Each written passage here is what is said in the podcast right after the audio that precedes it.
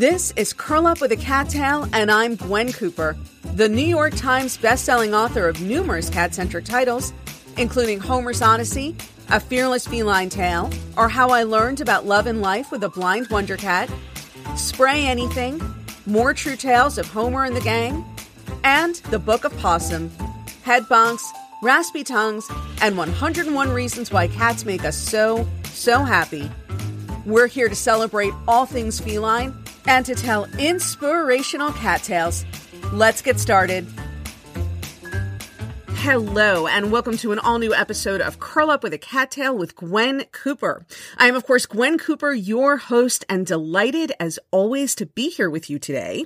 And I am actually especially delighted to be here today, and that is because of the guest who we are going to hear from in a little while. I'm actually going to keep this part of the podcast short today, this part up top, before we talk with our, our guest speaker. And that is because we had nice, long, chunky conversation. It was actually long and chunky enough that I've broken it into two parts. And so today you will be hearing the first part of my conversation with philosopher John Gray, who is here with us to discuss his new book, Feline Philosophy cats and the meaning of life. I should clarify first off because this was uh, the source of a series of wacky misunderstandings with my husband over the course of the past week. John Gray, the John Gray who we are going to be speaking with today, is, as I said, he is a philosopher. He is actually generally acknowledged to be one of the most important thinkers and public intellectuals of the past 50 years. He is not, and I emphatically repeat, not the, the John Gray who apparently wrote Men Are From Mars, Women Are From Venus. That that is a, a totally different person. I actually never knew that that there was a John Gray who had written that book. Um, the only John Gray that I knew was the the John Gray who I started reading in college and and who we are going to speak with today. Uh, but my husband Lawrence. Uh, was only familiar with the John Gray who had written Men Are From Mars, Women Are From Venus, and, and all week he could not for the life of him figure out what the the purpose of my having such a guest on this podcast would be. And uh, I, I, guess it just goes to show men may be from Mars and women may be from Venus, but it is not always the case that it is the woman in the relationship who is keeping track of the trendy self help writers, whereas the husband remains delightfully ignorant. Sometimes the reverse is true. So um, John, John, if you are listening to this podcast, by the way, I do apologize for having to make that clarification, but it occurred to me last night as my husband, when I finally realized what my husband couldn't quite get his head around, that there might be others who would fall into the same error, and I certainly do not want them to do so. But we, uh, the, the philosopher John Gray and I had a truly delightful conversation. I should say, by the way, his book, Feline Philosophy Cats and the Meaning of Life, it, it sounds a little bit like it should be a tongue in cheek book. And, and he and I do discuss this, but I, I do want to say that he is completely serious. There, there is certainly some gentle humor in the book. We are talking about cats after all. But uh, John does legitimately believe that we can all live better, more ethical, more fulfilling lives if we pay attention to and and seek in some ways to emulate our cats. And it was quite a delight for me to get to have a, a, serious conversation about cats. And again, by serious, I do not mean humorless. We we do a lot of laughing as we are speaking, as you will hear. Uh, but and and this is an ongoing point that that I discuss on this podcast. And many of you know this is one of my favorite hobby horses, as it were, in, in terms of issues that that I kind of get headed up about quite a bit.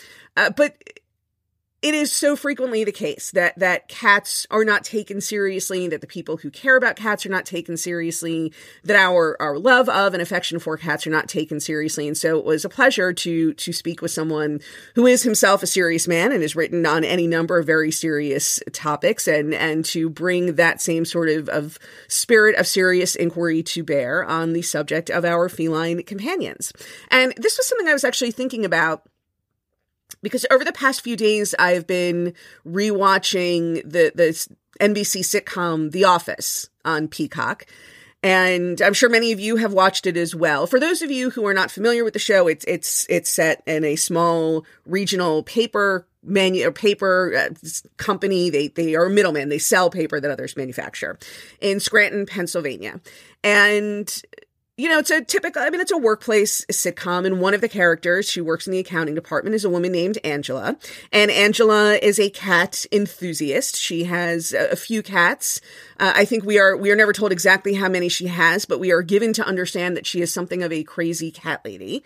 And her love of cats is generally played for laughs. We, she is odd and a bit off-putting in various ways, and her, her, her what the show seems to feel is an excessive love of cats is offered to us very much in the same vein. We are to think that this is another example of how weird, you know, kind of weird and off putting and, and a little bit off kilter this character is. And she is dating another, she's secretly dating a coworker named Dwight. Uh, Dwight is also kind of an oddball and off putting in his own ways. In addition to being a paper salesman, he is a beet farmer. That, that is not what makes him odd and off putting, by the way. I'm not suggesting that, that farming is what makes a person odd or off-putting. Uh, but anyway, so uh, about it's, it's early in the fourth season. Angela has an elderly cat who requires uh, quite a bit of medication and care. And one day she is unable to go home at lunch and, and take care of her cat. She asks Dwight to do so. And Dwight ends up killing her cat. He is a farmer. He feels that an animal who is is sick and is not fulfilling any useful function should not eh, basically does not need to be kept around certainly not with the amount of, of care and expense that is required to keep this particular elderly and sick cat alive and it's not that the show exactly plays that for laughs i i, I don't think the show wants us to laugh at the idea of a woman's intimate partner killing her cat or or of anybody killing a cat for any reason. Although there is one part where where Angela says to Dwight in trying to explain to him why she's so upset kitty cat heaven is a beautiful place and you don't get there by taking pills or or something to that effect. And I think maybe we are supposed to, to laugh at, at, at that idea. But anyway, the, the bigger point is this, right? Angela would not be would ne- no no character would ever be depicted as being sort of weird and strange and off-putting because they had dogs. And we would there would certainly never be uh, and and the office in fairness is a show. It, it traffics in a certain kind of cringe comedy. A lot of the characters are, are off and disturbing in ways that i mean you're laughing. A lot of times it is uncomfortable laughter.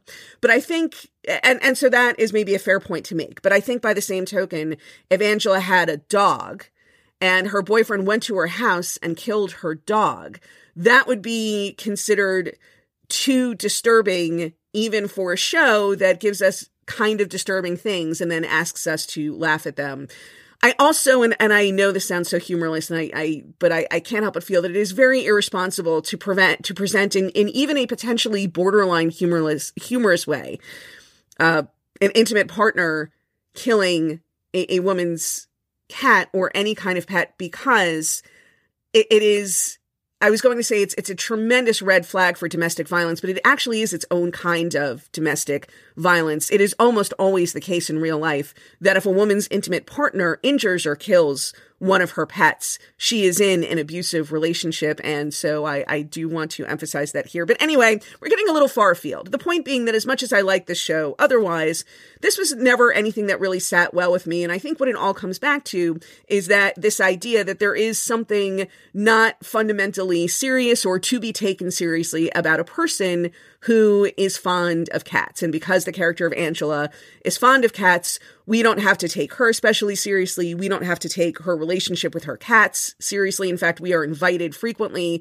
to laugh at this idea that she loves her cats so much and, and takes them so seriously herself. And it is this idea that I think is much bigger than the show and, and that we see a lot of in the culture overall, certainly in popular culture.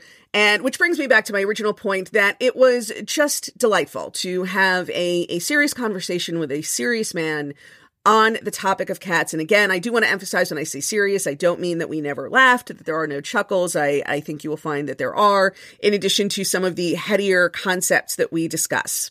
And so without any further ado, I'm going to give you the first part of this interview. We're going to take a brief break for about 30 seconds or so. And when we return, we will be speaking with John Gray.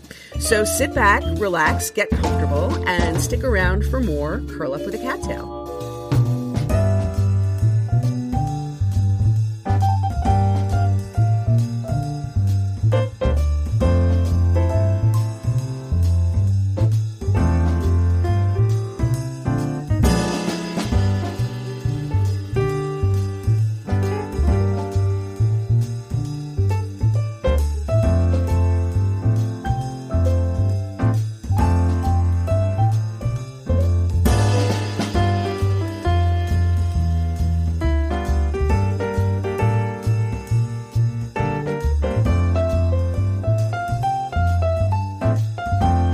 Thanks so much for sticking around. Today's guest is the author of numerous critically acclaimed books, including The Soul of the Marionette, a short inquiry into human freedom, Straw Dogs, Thoughts on Humans and Other Animals, and The Silence of Animals on Progress and Modern Myths. A regular contributor to the New York Review of Books, he has been a professor of politics at Oxford, a visiting professor at Harvard and Yale, a professor of European thought at the London School of Economics, and has been called by the Times of London, quote, one of the most important thinkers alive. He joins us today to discuss his most recent book, Feline Philosophy Cats and the Meaning of Life. Please join me in welcoming John Gray. John, thank you so much for being here with us today. Well, thank you, Gwen, for inviting me to talk about cats and philosophy. Two things you know a lot about, and two things I I love to talk about, especially together. well, I, I know not as much as you about at least one of those things, but yeah. but I am so glad that we are going to have a uh, a legitimate discussion. Cats are so often, I think, dismissed, and, and the people who like cats are so often yeah. dismissed as, as frivolous um, yeah. and and so I'm I'm glad we have an opportunity to to dig a little bit in, into the mm. serious and thoughtful side. Um, mm. and actually that sort of leads into my first mm. my my first question. Um, so I've read uh, quite a fair amount of your work over the mm. years, and and so I suppose I should have known better. But I, I came into feline philosophy, I think, expecting it to be very tongue in cheek, and which it is mm. at times. Mm-hmm. But for the most part, it is actually a, a pretty earnest book. Mm. And so, why don't you tell us briefly what the book is about and what prompted you to write it? Well, I'd always wanted to write the book because um, I've uh, lived with cats. My wife and I have lived with cats for over 30 years. Um, I wouldn't have done that unless I uh, loved them. Uh, we both loved them, but I also found I learned a lot from them, including quite a few things that I hadn't learned from most of the philosophers I'd spent my life studying uh, when I was uh, an academic philosopher. So, um, but I wanted to write a book that was short. I wanted to write a book that did contain humor, uh, but which was, as you say, fundamentally serious. And in some ways, I think it's quite a, a tough book uh, because um, uh, what one of its basic um, thoughts is that um, uh, one of the things we learn from cats is that we can't become cats. We're radically different from cats. We, uh, some of us, uh, find that the difference from cats is the basic reason why we love them so much. We we don't love them because they're similar to us. We love them because they're different from us, and yet we can somehow have a relationship with them, but we can't become them. So if you love cats for that reason, as well as for their beauty and their grace and their uh, uh, uh, extraordinary uh, um, agility and uh, and charm, if you love them because um, they have the characteristics, some of the characteristics that we long for, like being happy without struggling to be happy, being content without struggling to be contented, being tranquil and calm without spending years of one's life in turmoil trying to be tranquil and calm. If you love them for that reason, it puts you in a sense in a in a in, a, in an interesting position because um, you want to learn from them, and I think one can learn from them to some extent, but one can't become them. They're very they're very different from it. So in a way, uh, the message of the book, I think, will interest readers as well as I hope charm them because it's a, it's quite a challenging message in some ways.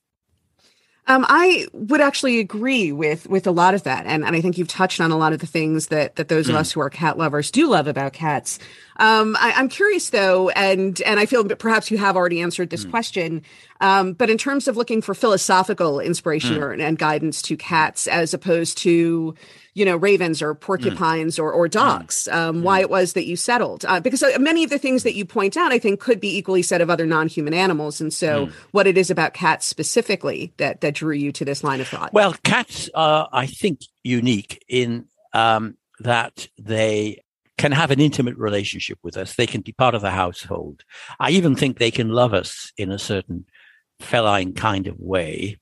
Uh, and yet, on the other hand, they're radically different from us. So one, I don't think one can have a deep, intimate relationship with a with with a hedgehog, or perhaps even with a bird. On the other hand, they're not humanized the way dogs are part humanized. Cats uh, uh, remain different from us. They remain basically wild the cat soul, the feline soul, I think there is such a thing, has not been uh, uh, appropriated by humans. It remains something wild and different uh, from our soul, and that I think is what we love. For, so the love love with them. So the uniqueness of the human feline relationship is that on the one hand, it's intimate and deep. I think, and it can be deep in a way that we can't have such relationships with. Um, many other living things.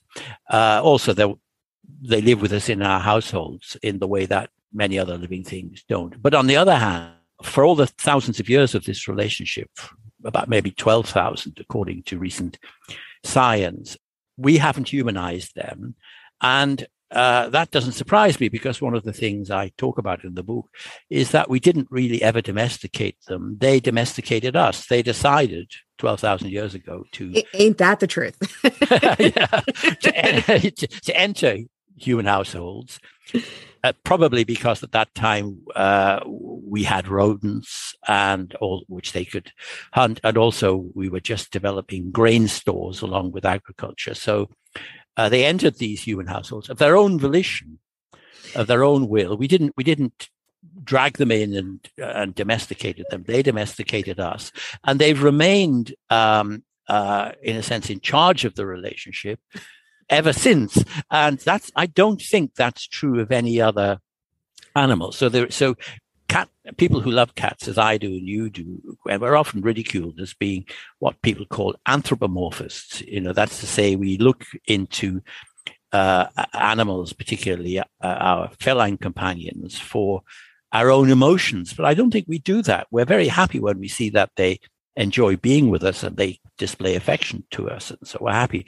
But actually, I think what we find deeply valuable in them is that they're still different from us. They're still different from us in ways that other animals that have entered the human world are different from us. Cats are a window. They have entered the human world. They live in the human world. They co cohabit the human world, co-inhabit the human world with us, but they're windows out of the human world. And that I think is one of the things they're unique, unique in doing. And I, I, think that they probably, to your point of, of cats domesticating us, I and I say this uh, only somewhat humorously, as somebody who's mm. lived with animals my entire life and not just with cats, that yeah. I really do think cats have found us agreeably easy to train, as opposed to our our determination to bend other animals to our will. And humans, I, humans are very obedient. we, at least to our feeling, really, I, I, man, my cats say jump and I say how high. I, I can't yeah. even pretend that it is otherwise these days. Yeah. Um, so, so I'm actually I'm about to give you a chance to to really endear yourself uh, to my yeah. audience. Um, mm. uh, I am active in animal rescue, as I know are many of the uh, people who listen to this podcast. Uh-huh. And one of the the charges that we frequently or or or, or allegations that we frequently mm. have to respond to is that we are doing something morally wrong in mm. choosing mm. to help animals instead of helping people. Um, mm. I personally find the idea of of a binary like mm. that to be false. I, I mm. believe that when we help animals, we do help humans. Um, mm.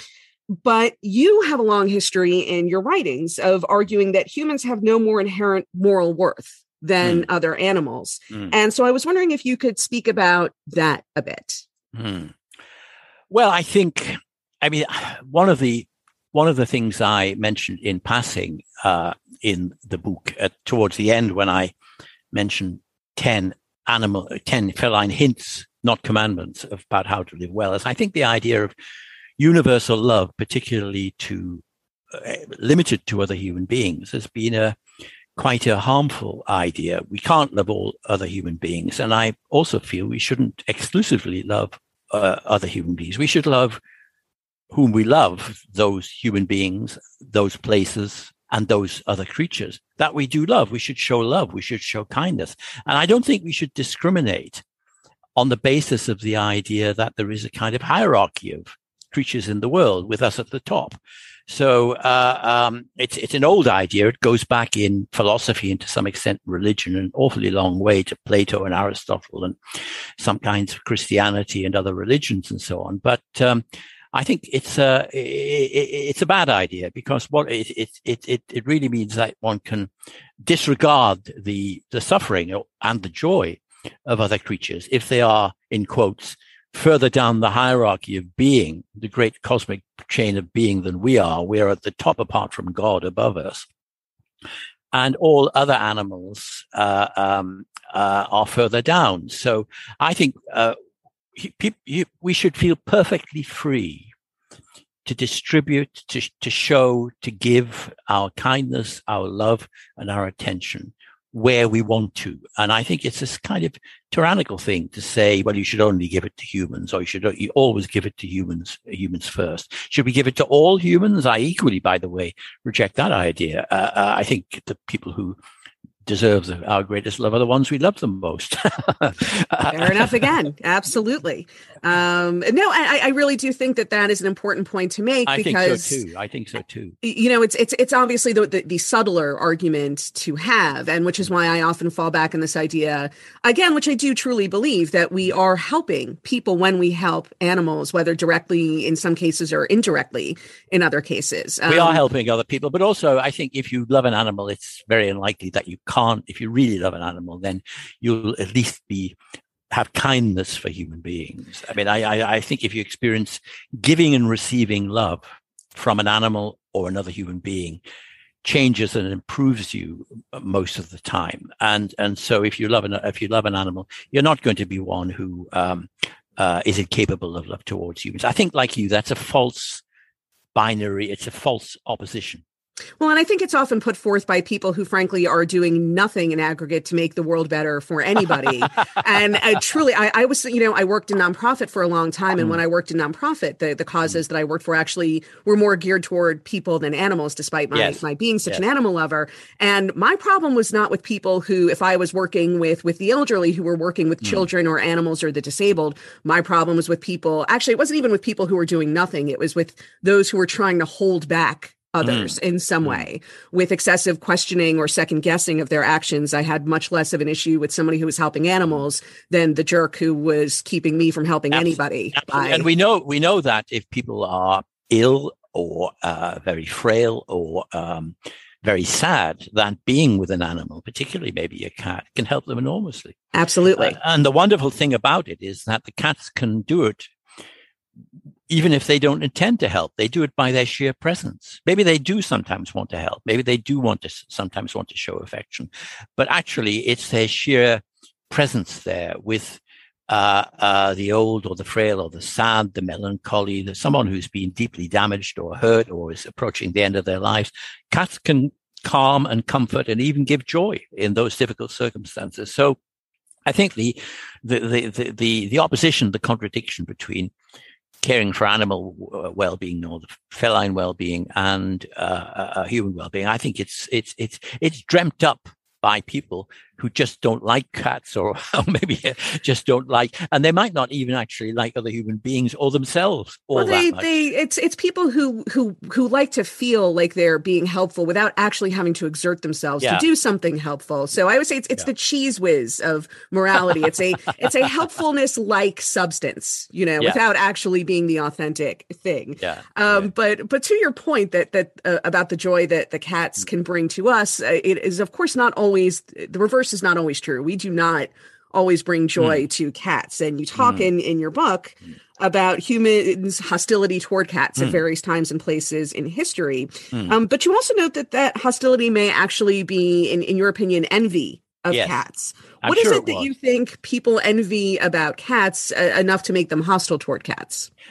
Their freedom, their self possession, uh, and the joy they find in life. Because unless something is actively make them making them unhappy, possibly a human being or something else, but the, the, the default condition of cats is happiness, and that's definitely not true of most human beings. I mean, as I quote um, reference Sigmund Freud, the founder of psychoanalysis, uh, in the book, um, when he uh, said that the aim of um, psychoanalysis, psychotherapy was to turn hysterical misery into ordinary unhappiness. Human unhappiness. One can only look forward to the day. yeah, yeah. Ordinary human un, un, un, unhappiness. Cats aren't they? So that was, but there were more specific things. I mean, if you go back to the early modern period or late medieval period, cats were associated with forbidden, which then often meant f- female sexuality. Uh, they were associated with forbidden desires. They were associated with the devil. Uh, so the witchcraft who, and things like witchcraft. That. So the so the people sure. who hated cats, uh, persecuted them, tortured them, did all the terrible things they did to them, were very often the same people who wanted to or uh, tried to suppress female sexuality or the sexuality of people uh, who weren't entirely heterosexual or loved members of their own sex and others. There were people who had a serious problem with their own sexuality and other people's sexuality and projected it on on on cats. So that that was a very sort of specific period in in history. It's not found all over the world, actually, uh, particularly in Europe in um, in uh, the early modern period and the late medieval period. Uh, and uh, that was when there were festivals of cat chasing and cat uh, persecution and so on. And they were the times when these um, uh, attitudes to uh, female sexuality and uh, to sexuality in general were, I think, at their most uh, unhealthy, if you like. So that the more unhealthy these attitudes are, the more repressive they are, the more likely it is probably that people will not like cats and will even even hate cats. As, and underneath all that, there is the envy because the cat's not going to be persuaded. You can persuade a human being, sadly, or convince a human being, a child, that, that their sexuality uh, which they develop later in life will be harmful. You, you can't persuade a cat that it should be different from what it is. I mean, one of the things that you can try. well, like the philosopher I mentioned at the first a real philosopher, though I won't, won't name him, but who I met many, many years ago, who believed he'd persuaded his cat, persuaded his cat to be a vegan. Yeah, you, you did. I do remember that anecdote from the book, and yes, of course, uh, the, the, cat was secretly a meat eater all along. It was secretly sneaking out and going right. to other houses or hunting, or hunting, and uh, and maybe bringing back prey. But the philosopher not being not very observant, as many philosophers are not very observant, didn't notice that. But equally, the cat didn't try and persuade, even if it could have done, the philosopher to be more reasonable. Because one of the big things about cats is when they come across one of the great things, human unreasonableness, they don't try and reason people out of their unreasonableness.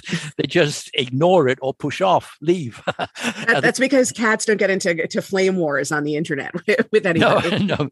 They, they, they, they might, they, they look, get bored, uh, I think quite quickly and turn away and do something else. That's a great piece of a great lesson for humans. Don't get involved in these flame wars. Don't get involved in trying to persuade people to do what they obviously don't want to do. And especially don't try to persuade them by the use of reason to be reasonable because obviously it's not going to work. well, that is, uh, you know, and, and again, this is uh, something that I, I did want to talk about because you, you yeah. do talk a lot in the book about ways in which cats are are happier mm. than we are or, mm. or able to mm. attain mm. happiness more easily than we mm. do and and mm. things that we could learn from and emulate in cats after this you know in this fashion and um you you talk about this idea that thinking too much about oneself not not mm. in the sense of being selfish per se mm. but but in the mm. sense of being self-conscious mm. um it leads to unhappiness and mm. and a kind of discontent that the mm. cats never experience because they are not so self-conscious and i was wondering if you could talk about that a little bit yes i think that is a large part of why cats are um when they live a either a natural life or a life which with humans which uh, is the one they are, are naturally uh, prepared for. They're they're happier than human human beings are, and that's because they're not constantly comparing themselves with an image they've formed of themselves. I mean, when I talk about self consciousness, what I mean uh, in, in, that cats don't have that in the way that humans have. They're sentient. They're conscious of themselves. They um, they have desires. They uh, they feel things, so on. They may even dream to some extent when they're when they're asleep. They have they have consciousness, but they're not self conscious in the way humans are, uh, in that humans have formed an image of themselves uh, and they try to live up to it. And basically, the their pursuit of happiness is is pushed into the future by that because the, we constantly think, well, this is what I'm really like. This is what I really want. This is what I want to make myself into. And, this, and we human beings spend our lives trying to do that. Now, that's a mistake though it's one which is hard to avoid actually for many re- for humans there's many for many reasons. First of all we don't know what's going to happen next in our lives. It may be terrible or it may be very good. It may be something very good we never thought of. We might suddenly fall in love with someone we never thought of falling in love. We might read a book that we never thought we would read. We might see a beautiful city or a beautiful uh, piece of natural scenery we, we never even imagined and be totally transported outside of ourselves, or we may have accidents and disruptions in our lives that are very uh, uh, painful. But the key thing is we don't know. We don't know how long we're going to live. We don't know when we're going to uh, die. And of course, this has been all brought home to us through the pandemic. I wrote the book before the pandemic, but um, uh, what the pandemic, I think, did for many people was to upset their uh, expectations of the future uh, uh, it changed their lives suddenly and radically. And interestingly, I think many, many people have reported to me and have, who've read my book or with whom I've talked about my book, uh, uh that cats were particularly um, uh, comforting and strengthening during the pandemic, especially during the lockdown period of the pandemic when you couldn't go out or you, there were lots of things you couldn't do. I think that was true both in part, large parts of America and in Britain, uh, because the cats really weren't that much phased by it, because they live more in the present than we do. I mean, that's to say, they don't, they're not haunted by possible futures, which are either better than the one they have. So they say, well, this my present life is not that good. It can be much better five years' time if I've done X, Y, Z. Or we think, uh, well, this may be very pleasant what I'm experiencing now, but it could suddenly get much worse because of X, Y. They don't think of any of those things until they happen. In other words, until the future becomes the present. It's very hard, actually, for humans to, to, uh, for us to give up that um, tendency to that deep seated disposition to be worried about the future or to look to the future. But I think we can reduce it. I think we can learn from cats, especially by living with them, uh, how to um, be less obsessed by a future, which after all is imaginary most of the time because um, most of the thing, many of the things we fear don't come about and many of the things that are good that we haven't thought about do come about. Uh, you know, this is actually an, an, excellent segue to to something that, that I would love to to hear hmm. you um, offer your opinion on because I think it's a very natural extension of of what you've just been mm. saying. Mm. Um, so, you know, one of the emails uh, that I most frequently one of or the types of emails that I most hmm. frequently mm. get from readers and from hmm. listeners is some version of I, I have this middle aged or elderly cat with severe health problems and I'm trying to find the many thousands of dollars it would take to keep him alive for another few years. Or.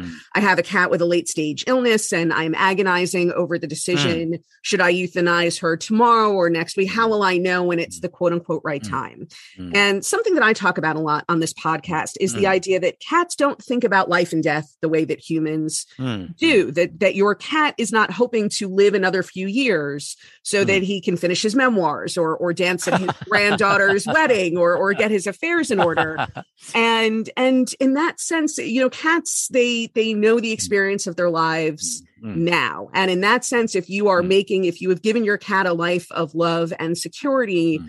then there is no tragedy if your cat let's Absolutely. say because you are not rich dies at the age of 13 instead of 15 as he might have with a richer per if he had lived with a richer person or that if you euthanize your cat today and and unbeknownst it turns out unbeknownst to you that your cat might actually have lived another several months of relative mm-hmm. comfort you you are not robbing your cat mm. of, of mm. life. And, Absolutely. and I would love to hear you speak to this point. Well, I can speak directly to it because our last cat of the four we had, um, uh, Julian uh, passed Oh, this away. is the one you mentioned in the acknowledgments. I was going to That's ask you if he was still with you. Okay. No, uh, he he passed. We we euthanized. We had to euthanize him uh, just before the start of lockdown, which in Britain was um, this was in the Christmas uh, December 2019. It was just before the lockdown, first lockdown came in uh, in uh, early um, uh, two, uh, 2020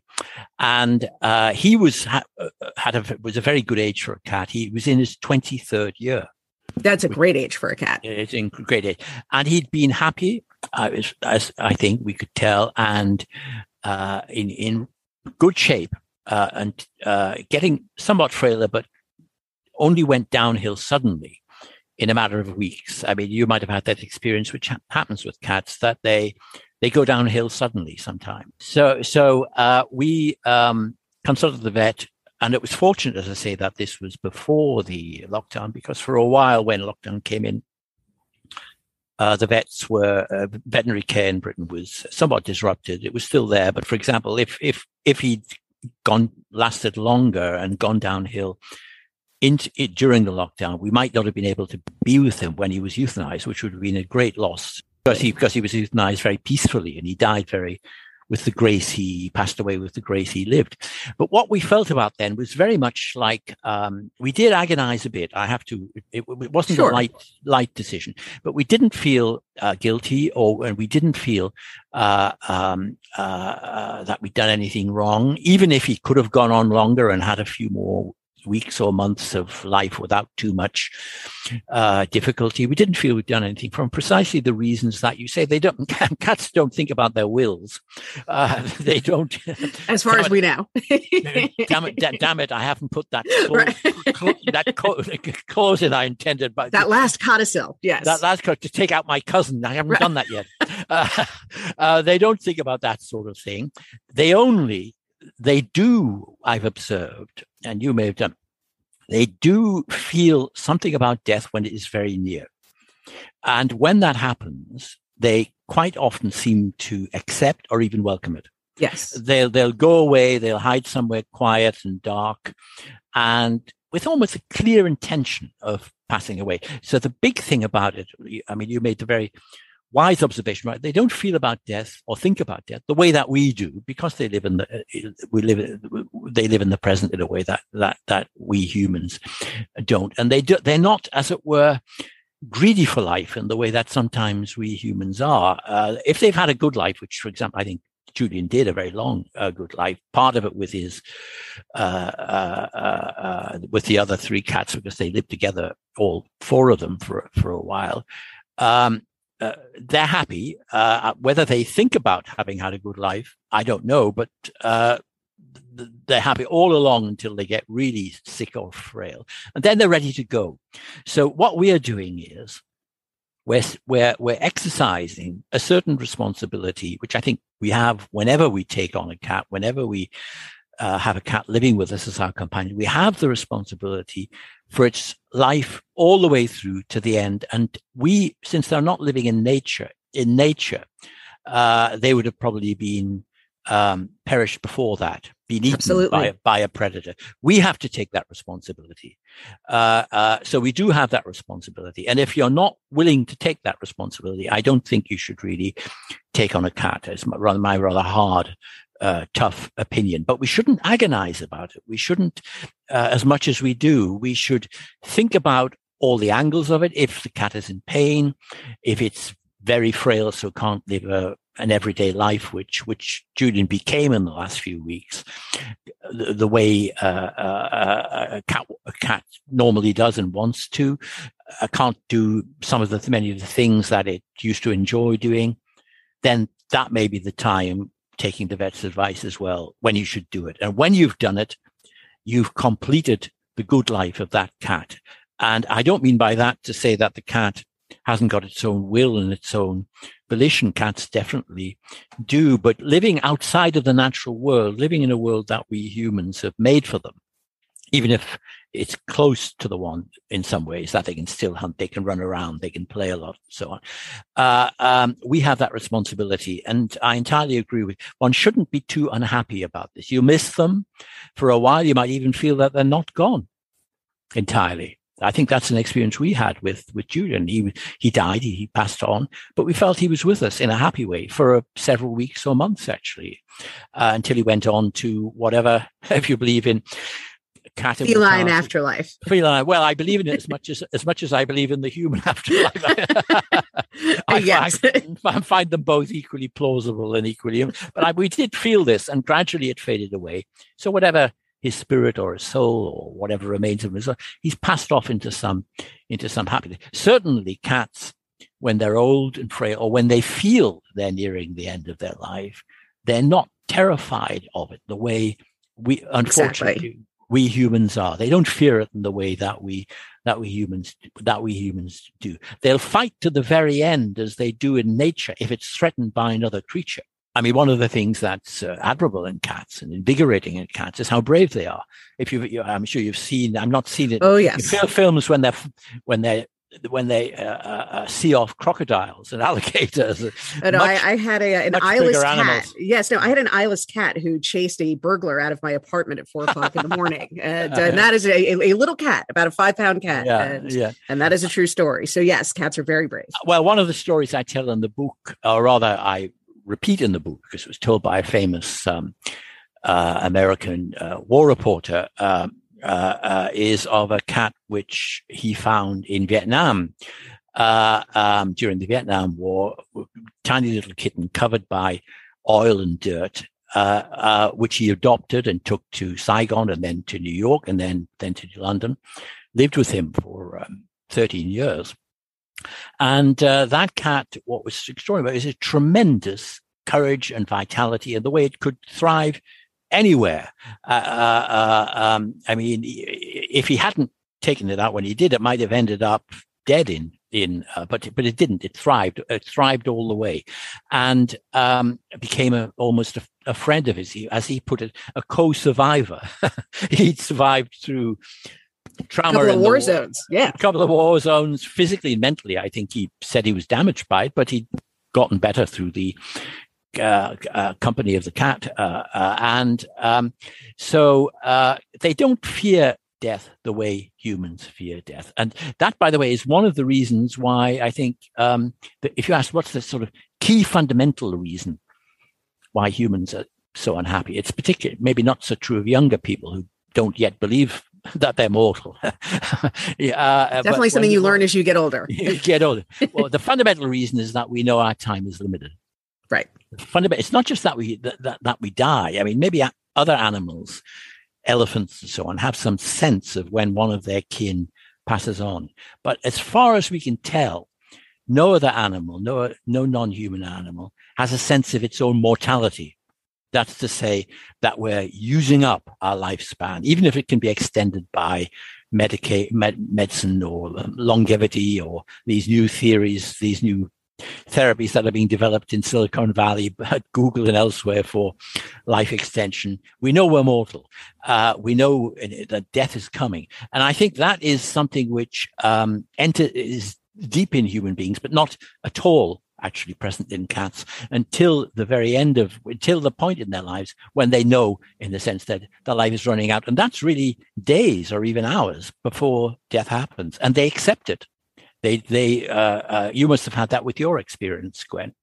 Yes, a- absolutely. Um, and and again, you know, I think for for me, um, and and this is you you always seek to, I, I guess, uh, spare others some of the the mm. things that you've agonized over, or or, mm. or try mm. to help others benefit from your own experience. Yeah. Um, but and and so I've run the gamut between you know heroic and, and extraordinarily expensive life mm. extension measures. Yeah yeah. Um, and and I also I had one cat who firmly rejected medical care. Um, yeah. firmly yeah. rejected didn't, it. Didn't I want it.